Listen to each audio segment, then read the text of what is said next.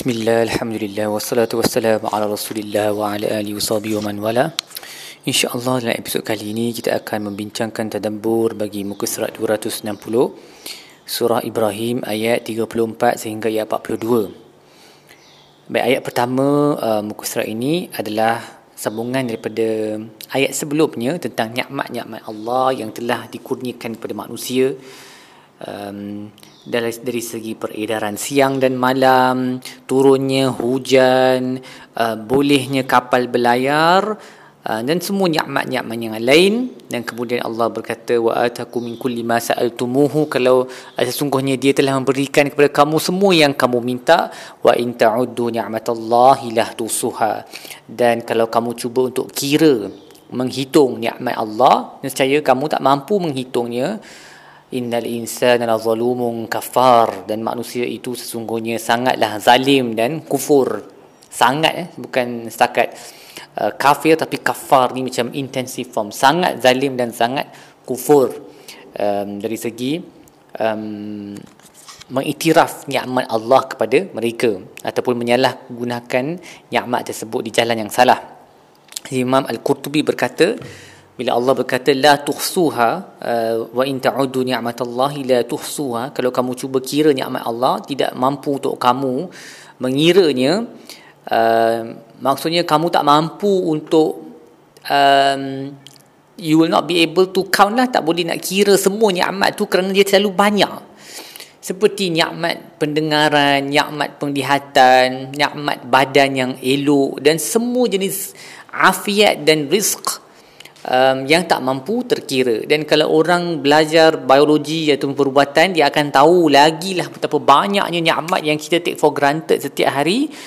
Um, yang kalau Allah mau Allah boleh tarik nikmat tu. Something as simple as opening your eyes kan? Membuka kelopak mata pada waktu pagi tu pun satu nikmat. Sebab ada orang yang ada penyakit otot tertentu mereka susah nak buka kelopak mata pada waktu pagi. Ha ataupun kita bangun baki kita pergi toilet buang air kecil buang air besar ada orang yang usus mereka rosak pundi kencing mereka rosak mereka tak mampu nak buat benda tu. Jadi nikmatnya terlalu banyak oksigen yang kita dapat uh, free of charge kan makanan yang terhidang di atas meja um, ibu bapa saudara mara kawan-kawan yang baik semuanya nikmat. Dan kalau kita cuba kira memang kita tak mampu untuk mengiranya dan kalau kita tak mampu untuk mengira semua nikmat, semestinya lah kita tak mampu untuk bersyukur ke atas semua nikmat tersebut.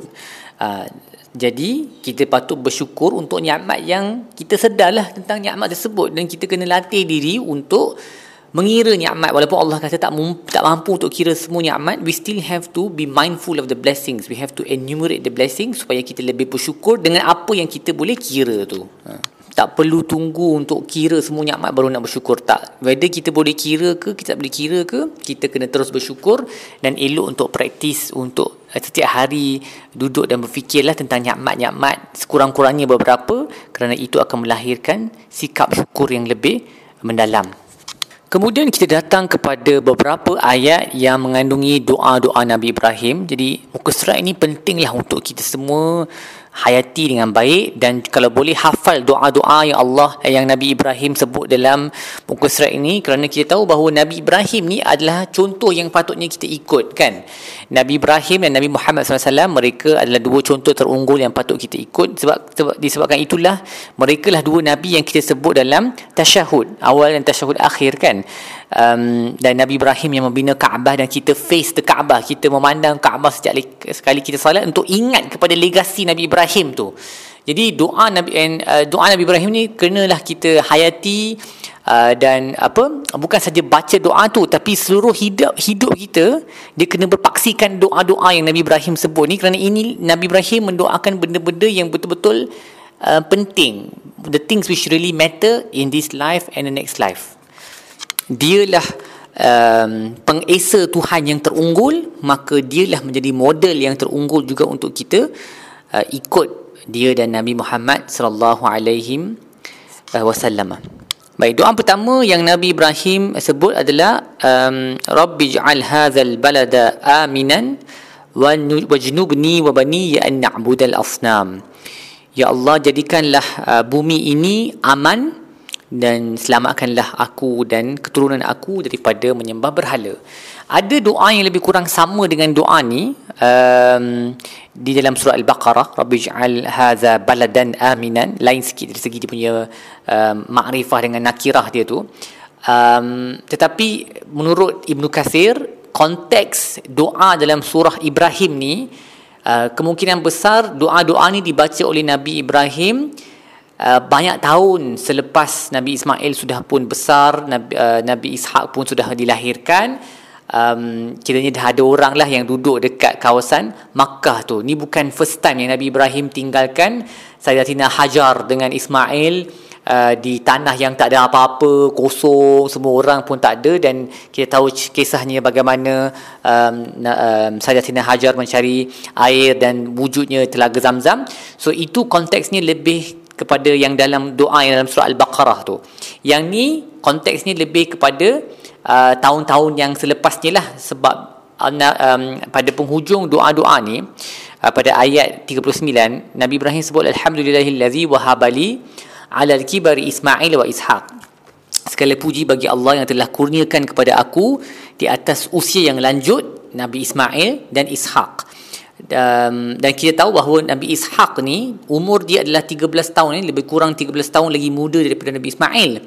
Jadi kalau Nabi Ibrahim sebut doa ni maksudnya Nabi Ishaq dah wujud. So kalau Nabi Ishaq dah wujud maksudnya ni bukan merujuk kepada doa Nabi Ibrahim. Ketika, ketika awal dia tinggalkan Hajar dengan Ismail di Makkah kerana itu ketika Nabi Ismail masih lagi bayi dan Nabi Ishaq belum lagi wujud. Wallahu alam kebenarannya um, ataupun historical timeline-nya.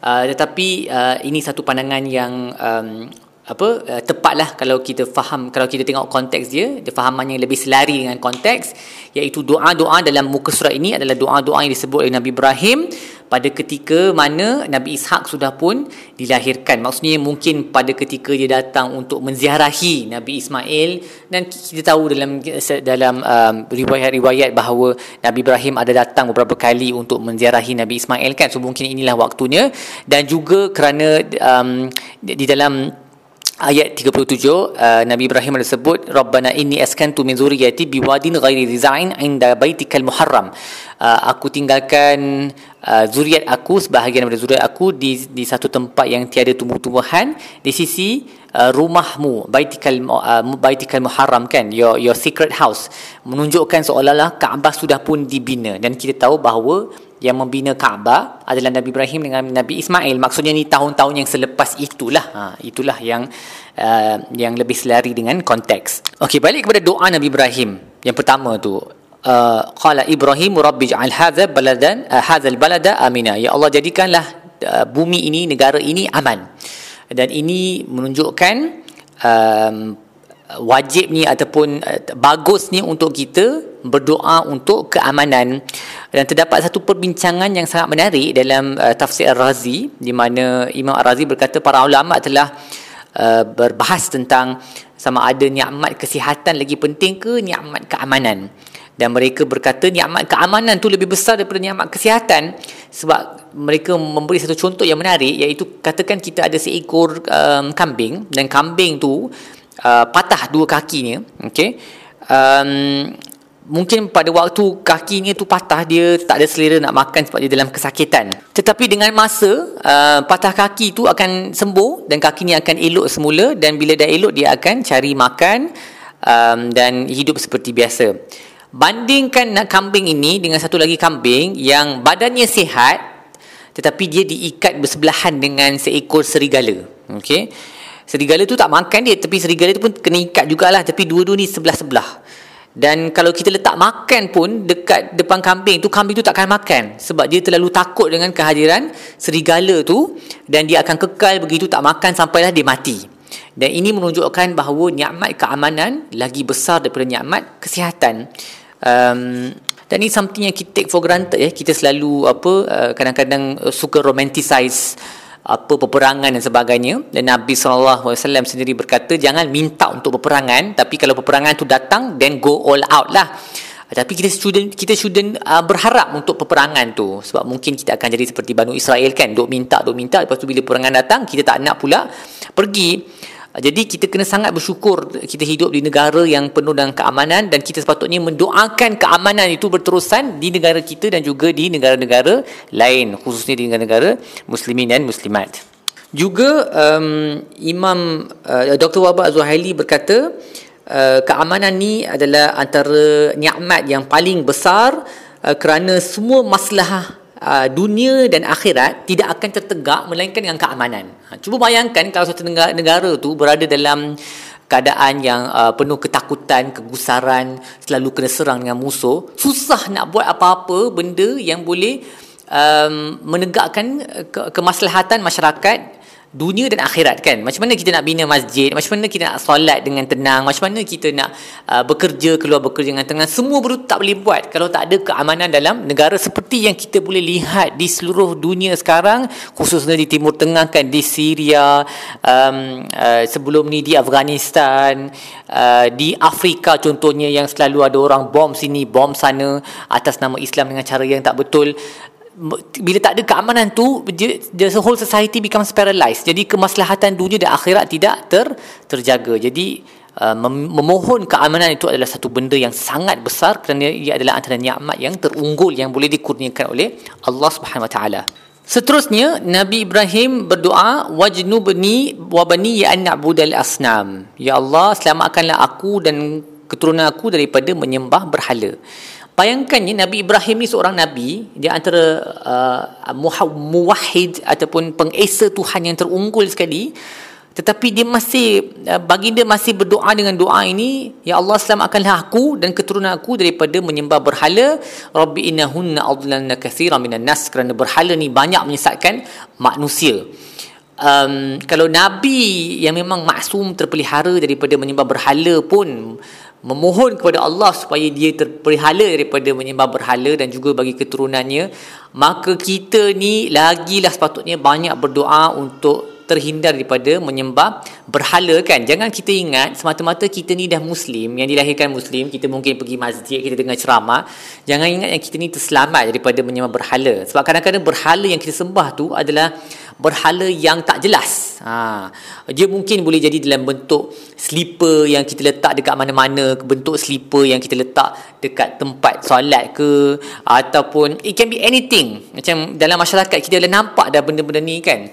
So kita kena sangat berhati-hati sebab kadang-kadang kita boleh terbuat syirik tu tanpa kita sedar dan kita dah tengok dalam ayat-ayat sebelum ni kan dalam surah-surah sebelum ni di mana Allah berkata kebanyakan manusia beriman kepada Tuhan tetapi dalam keadaan mensyirikkannya. Ha. Mereka akan ada juga unsur-unsur yang nak masukkan syirik tu sama ada berdoa kepada wali ke. So benda, benda ni memang wujud kan dalam masyarakat kita pun ada. Jadi sebab itu Nabi Ibrahim walaupun dia nabi dan merupakan muwahhid yang paling hebat sekali bersama dengan Nabi Muhammad wasallam dia tetap melakukan doa ni. Dia tetap menyebut doa ni wajidubni wa bani ya an asnam. Selamatkanlah aku dan zuriat aku daripada menyembah berhala. All kinds of berhala lah, tak kisah yang batu sahaja. Apa-apa pun yang boleh mengurangkan keesaan Tuhan tu, uh, itu adalah dianggap sebagai um, asnam. Okay? Jadi kita pun doalah dengan doa ni jangan syok sendiri yang kita, oh aku pergi masjid, aku dengar ceramah, aku terselamat. Sebab kita tak tahu penghujung nyawa kita, jadi we have to pray with this. Uh, doa, elok tu berdoa dengan doa yang ini. Kemudian Nabi Ibrahim berkata faman tabi'ani fa innahu minni. Sesiapa yang ikut aku dia daripada aku. Wa man asani fa innaka ghafurur rahim. Tetapi sesiapa yang uh, melanggar uh, perintah aku ataupun tidak mentaati aku engkau Tuhan adalah yang maha pengampun lagi maha penyayang. Ada banyak perbincangan eh para ulama tentang ayat ini. Um, kenapa Nabi Ibrahim menyebut ayat ini? Sesiapa sebab kalau kita tengok dia punya ayat dia secara frasanya secara keseluruhan um, the, the, the, total phrase tu yang pertama part, part awal tu Nabi Ibrahim kata famin faman tabi'ani fa innahu minni. Mereka yang mengikut aku maka mereka adalah dari kalangan aku. Tetapi wa man asani fa innaka ghafurur rahim. Manakala mereka yang tidak mengikut perintah aku menurut Ibnu Atiyah frasa ni adalah uh, opposite kepada apa yang disebut pada awalnya. Maksudnya mereka yang tak ikut aku Muhammad Asani maksudnya mereka yang tak ikut aku mereka yang kafir. Fa innaka ghafurur rahim. Maka engkau Tuhan adalah yang maha pengampun lagi maha mengasihani. Tetapi timbul masalah takkan Nabi Ibrahim nak berdoa untuk orang yang yang kafir? Jadi ulama ada beberapa cara untuk menyelesaikan masalah ini. Ada yang berkata yang di sini Nabi Ibrahim sedang merujuk kepada orang yang melakukan dosa besar tapi mereka tetap beriman. Okey. Ada juga yang berkata um, uh, ayat ini merujuk kepada doa Nabi Ibrahim bagi mereka yang kafir supaya Allah berpaling kepada mereka agar mereka menerima hidayat dan kemudian menjadi uh, mukmin. Okey? Um, dan ada uh, interpretasi interpretasi interpretasi yang lain tetapi mereka uh, ada yang berkata Nabi Ibrahim bererti uh, Nabi Nabi Ibrahim menyebut doa ni sebelum dia diberitahu oleh Allah bahawa berdoa untuk orang kafir itu tidak uh, dibenarkan tetapi mereka semua bersetuju bahawa doa untuk orang kafir setelah mereka wafat tidak dibenarkan sama sekali. Uh, ini adalah ijma' para ulama. Jadi sebab itu perlu penafsiran kepada uh, ayat ini. Tetapi kalau kita tengok ayat ni um, dan kita tengok apa yang Nabi Ibrahim telah buat uh, uh, ketika para malaikat yang datang kepadanya untuk memberinya berita gembira tentang seorang anak yang akan dilahirkan. Tetapi para malaikat tu on the way untuk pergi memusnahkan kaum Lut kan yang kita tengok dalam surah Hud. Uh, Nabi Ibrahim buat benda yang sama juga lebih kurang kan? Nabi Ibrahim ber, ber, uh, berbahas dengan mereka. Berkata um, yujadiluna fi qaumi Lut kan? Nabi Ibrahim um, berjidal dengan Tuhan dengan para malaikat yang diutuskan oleh Tuhan dalam hal kaum Lut. Maksudnya Nabi Ibrahim mahu supaya mereka diberikan peluang dan penangguhan uh, agar ada masa lagi untuk mereka bertaubat dan menerima uh, menerima Islam. Mereka tidak dimusnahkan. So mungkin boleh faham dari segi maksud yang itulah. Kiranya kalau mereka masih kafir, mereka melanggar perintah Allah, mereka tak ikut Nabi Ibrahim, kiranya Nabi Ibrahim bukan mendoakan supaya Allah memohon uh, mengampuni mereka kerana itu tidak dibenarkan oleh syarak untuk memohon keampunan bagi orang yang mati dalam kekafiran. Tetapi Nabi Ibrahim berharap agar walaupun mereka kafir dia berharap agar Allah berpaling kepada mereka agar mereka memeluk Islam menerima hidayah dan memeluk Islam. Ataupun kalau mereka memang pun sudah mukmin tetapi mereka berdosa besar Nabi Ibrahim berharap agar Allah mengampuni mereka. So ni ada lebih kurang sama sikit dengan ayat yang disebut oleh Sayyidina Isa AS dalam penghujung surah um, surah Maidah kan di mana baginda berkata in tu'adzibuhum fa innahum ibaduk wa in taghfir lahum fa innaka antal azizul hakim. Uh, kalau kamu mengazab mereka mereka adalah hamba kamu tapi kalau kamu mengampuni mereka sesungguhnya engkau maha berkuasa dan maha bijaksana. Um, jadi itulah antara pandangan ulama tentang uh, ayat frasa ni wa man asani fa innaka ghafurur rahim. Kalau mereka melanggar perintah aku sesungguhnya aku serahkan urusanmu kepada mereka dan engkau adalah yang maha pemur, maha pengasih um, maha uh, mengampuni lagi maha penyayang. Ini seperti yang disebut oleh Ibnu Ashur. So inilah antara cara-cara ayat ini fahami tetapi semuanya menunjukkan kasih sayang Nabi Ibrahim. Dia sangat uh, mahu untuk umatnya masuk ke dalam syurga. Dia tak mau kalau boleh sesiapa pun masuk neraka. Um, kerana dia tahu uh, keperitan uh, neraka itu begitu juga Nabi Muhammad SAW pun. Sebab tu Nabi Allah sebut dalam banyak tempat fala'allaka baqi'un nafsaka ala atharihim illam yu'minu bihadzal hadithi asafa. Nabi Muhammad tu Allah kata kamu hampir memusnahkan diri kamu sendiri dalam kesedihan kerana orang tidak menerima apa yang disampaikan. Jadi banyak kali Allah sebut tapi kamu kena sedar bahawa Allah yang memberi hidayah kalau Allah mahu semua manusia akan beriman tetapi itu bukan kehendak Allah. Tapi para anbiya mereka sangat mahu untuk umat mereka terselamat daripada um, daripada api neraka. Sebab itulah Nabi Ibrahim berdoa dengan doa ini yang menunjukkan uh, sifat kasih sayangnya terhadap orang yang berdosa. Dan kita pun sepatutnya macam itulah. Jangan forever nak judge orang sahaja. Uh, Uh, bukan bererti kita bertolak ansur dengan uh, dosa tak. Dosa tu dosa tapi kita kena memandang pendosa dengan uh, mata rahmat lah. Agar uh, sama ada kita berdakwah agar mereka berubah dan kalau mereka tak berubah kita berharap agar mereka kita berdoa agar mereka um, uh, berdakwah ni dalam especially dalam dosa-dosa yang peribadi kan yang tidak melibatkan kezaliman kepada orang lain Kemudian Nabi Ibrahim berdoa lagi ya Allah uh, Rabbana so kita tengok banyak kali dia berulang mengulang Rabbana Rabbana wahai Tuhanku wahai Tuhanku. So ini menunjukkan bila kita nak berdoa ni elok untuk kita memanggil Allah banyak kali Rabbana Rabbana. Orang manusia tak suka kalau kita panggil mereka banyak kali kan. Kita panggil orang yang sama banyak kali dia macam penat dengan suara kita jadi meluat. Tapi Allah tak pernah meluat. Allah bahkan suka bila kita panggil Allah berulang kali Rabbana, Rabbana, our Lord, our Master uh, dengan jiwa yang penuh rendah diri. Ini sesuatu yang disuka oleh Allah. Sebab tu Nabi banyak kali mengulang Rabbana, Rabbana. Uh, inni askantu min zuriyati biwadin ghairi zizara'in indaka baitikal muharram. Ya Allah, aku meninggalkan zuriat aku di, di, di bumi ini, di lembah ini yang tidak mempunyai pokok-pokok di sisi uh, tanah haram ni, di rumah haram ni. Uh, Rabbana agar liyuqimas salat liyuqimus salat supaya mereka mendirikan salat. Tengok Nabi Ibrahim sebut aku meninggalkan mereka di sisi rumahmu ini agar mereka mendirikan salat. Nabi Ibrahim sebut salat terutamanya kerana menurut Imam As-Sa'di um, salat ni adalah um, ibadat yang paling khas dan paling afdal dalam agama. Sesiapa yang mendirikan salat maka dia telah mendirikan agama agamanya. Sebab itulah uh, Nabi Ibrahim berdoa uh, agar um, zuriatnya menjadikan salat dan kemudian Nabi Ibrahim berkata faj'al afidatan minan nasi tahwi ilaihim jadikanlah um, apa um, hati manusia cenderung kepada mereka warzuqhum minas samarati la'allahum yashkurun. Dan berikanlah mereka buah-buahan la'allahum yashkurun agar mereka bersyukur. Dan cara bersyukur adalah dengan dengan salat tadi itulah. Ha, sebab dia merupakan uh, tiang agama kan? Jadi kalau nak bersyukur yang cara yang paling afdal untuk menunjukkan kita punya bersyukur adalah dengan mendirikan salat Kemudian uh, Nabi Ibrahim menyambung lagi doanya dan bersyukur pada Allah kerana dikurniakan uh, dua orang anak apabila usianya telah lanjut dan berkata inna rabbi la sami'ud du'a. Sesungguhnya Tuhanku adalah dia yang mendengar doa dan ini juga menunjukkan kebagusan untuk kita memanggil Allah dengan nama-namanya yang mulia dan sifat-sifatnya yang tinggi. Seperti mana Nabi Ibrahim memanggil Allah dengan sifat inna rabbi la sami'ud du'a. Sesungguhnya Tuhanku dialah yang mendengar doa ataupun panggilan. Kemudian dia berdoa lagi Rabbi ja'alni muqimas salati wa min zuriyati Rabbana wa taqabbal du'a. Ya Allah jadikanlah aku sebagai seorang yang mendirikan salah Okay. Wa min zuriyati dan juga daripada keturunan aku pun sama. Jadikanlah mereka yang mendirikan salat. Rabbana wa taqabbal du'a ya Allah terima doa aku. Rabbana ighfirli wa liwalidayya wa lil mu'minina yawma yaqumul hisab. Ya Allah, ampunilah aku, ibu bapa aku dan seluruh orang beriman yauma yaqumul hisab pada hari um, semua orang akan dihisab sama-sama kita sebut amin kepada semua doa ni amin.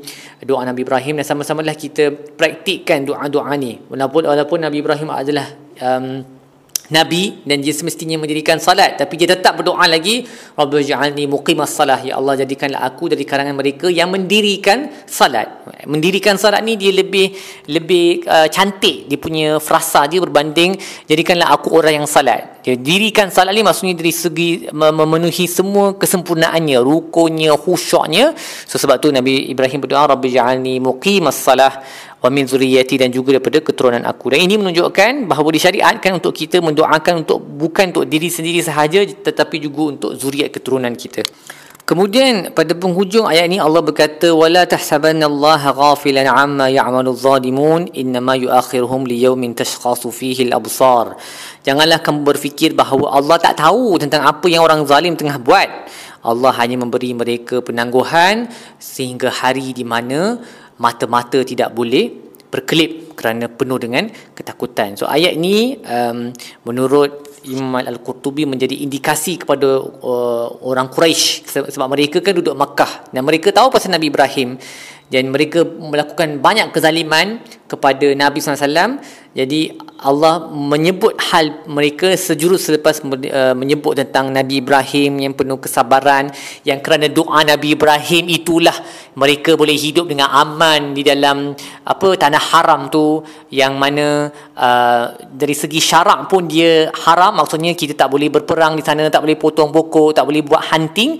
Dan kalau orang la, orang langgar dia punya uh, apa uh, keharaman tu pun dia punya uh, kepentingan uh, kesucian tanah tersebut orang tersebut akan dimusnahkan oleh Allah seperti yang cuba dilakukan oleh Abraha. Dan Abraha telah dimusnahkan oleh Allah. Orang orang Quraisy sepatutnya sedar hakikat tersebut tetapi mereka terus melakukan kezaliman kepada Nabi. Jadi Allah mengingatkan kepada Nabi janganlah kamu fikir bahawa Allah lalai terhadap apa yang mereka buat. Allah hanya memberikan mereka penangguhan sehingga satu hari yang mana mereka akan menjadi uh, mereka akan dimusnahkan oleh Allah uh, pada hari yang penuh ketakutan Baik, apa yang kita belajar dalam buku surat ini? Yang pertama, ingatlah untuk mensyukuri semua nikmat yang Allah kurniakan. Seperti yang saya sebut pada awal tadi, banyak nikmat nikmat yang Allah bagi terlalu banyak. Kita tak mampu untuk mengiranya, apatah lagi untuk bersyukur untuk semua nikmat tersebut. Tetapi kita janganlah berhenti untuk menyebut alhamdulillah dan bersyukur di dalam jiwa dan di atas lisan tentang nikmat-nikmat tersebut dan latihlah diri untuk cuba juga menghitung nikmat-nikmat yang kita ada kerana itu akan membolehkan kita untuk berasa lebih bersyukur. Seterusnya ingatlah bahawa um, apa pertalian iman dan tauhid itu lebih aula, lebih penting daripada pertalian uh, rahim, uh, pertalian darah dan juga nasab seperti mana Nabi Ibrahim sebut waman faman tabi'ani fa innahu minni. Sesiapa yang mengikut aku maka dia daripada kalangan aku. Uh, nak kira semua orang yang menakukan tauhid kepada Allah uh, kiranya kita adalah sebahagian daripada keluarga Nabi Ibrahim yang menunjukkan bahawa pertalian iman tu lebih kuat daripada pertalian uh, nasab. Dalam hal um, dalam hal tauhid lah. Tetapi of course ada undang-undang tertentu uh, seperti faraid dan sebagainya di mana hubungan pertalian kekeluargaan didahulukan. Itu pun dengan syarat keluarga mesti beriman. Kalau keluarga tak beriman maka faraid itu tidak terpakai. Juga ingat bahawa uh, menjaga keamanan adalah uh, keamanan negara adalah satu benda yang um, menjadi yang sepatutnya menjadi kemahuan setiap pendakwah um, setiap orang yang saleh maka mereka sepatutnya terlibat dalam usaha-usaha untuk memastikan keamanan di satu tempat itu terjaga dan mereka dan semestinya orang yang terlibat dengan menjaga keamanan seperti askar dan sebagainya mereka mendapat pahala yang sangat besar. Seterusnya cubalah ingat doa-doa yang disebut oleh Nabi Ibrahim dalam surah ini dan juga di tempat-tempat lain berdoalah dengan doa-doa ini uh, untuk kita selamat daripada menyembah berhala apa-apa jenis pun uh, iaitu selamat daripada mensyirikkan Allah agar kita menjadi mereka yang mendirikan solat dan juga doa untuk kita punya zuriat sekali bukan untuk diri sendiri sahaja dan berdoalah untuk keampunan bagi diri sendiri bagi ibu bapa dan juga semua mukminin dan mukminat seperti yang kita nampak dalam muka surat ini. Baik setakat itu sahaja tadabbur kita bagi muka surat ini insya-Allah kita akan sambung dalam episod-episod yang lain. Wassallallahu ala sayyidina Muhammad wa ala alihi wasallam walhamdulillahirabbil alamin.